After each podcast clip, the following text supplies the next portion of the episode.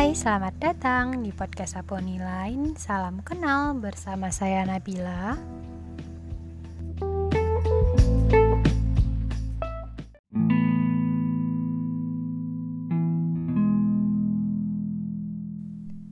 Akhir-akhir ini pandemi COVID memang hal yang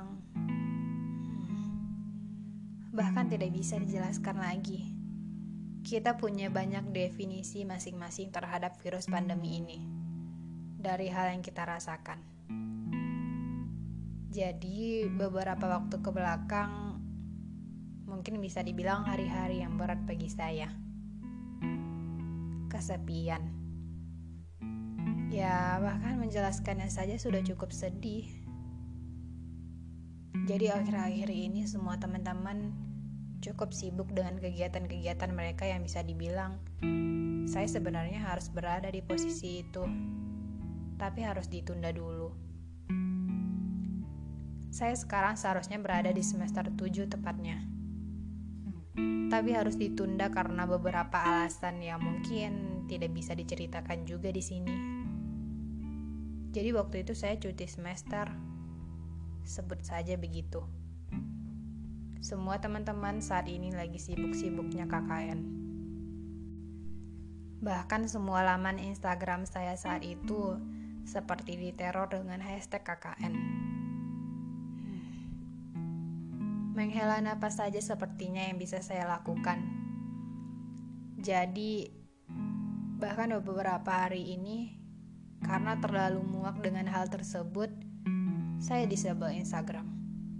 Daripada memberikan saya hobi menghela napas kan ya, mending disingkirin aja dulu. Melihat semuanya sibuk, bahkan cukup takut mengganggu mereka untuk bercerita renyah.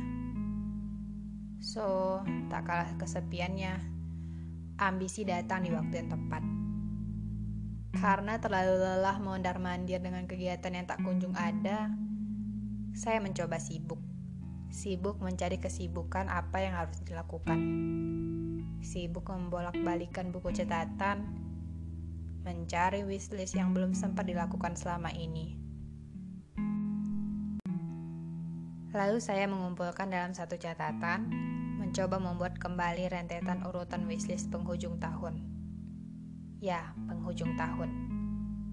Walau mungkin jarang untuk didengar, wishlist penghujung tahun. Tapi gak mungkin juga kan nunggu 2021 dan menghabiskan beberapa bulan terakhir ini tanpa berbuat apa-apa. Memaksa segala hal yang bisa dipaksa, karena kalau tidak dipaksa, harapan ataupun wishlist selamanya akan tetap berada di halaman pertama catatan, dan ceritanya akan selesai tanpa ending. Saya mencoba memulainya dengan buku.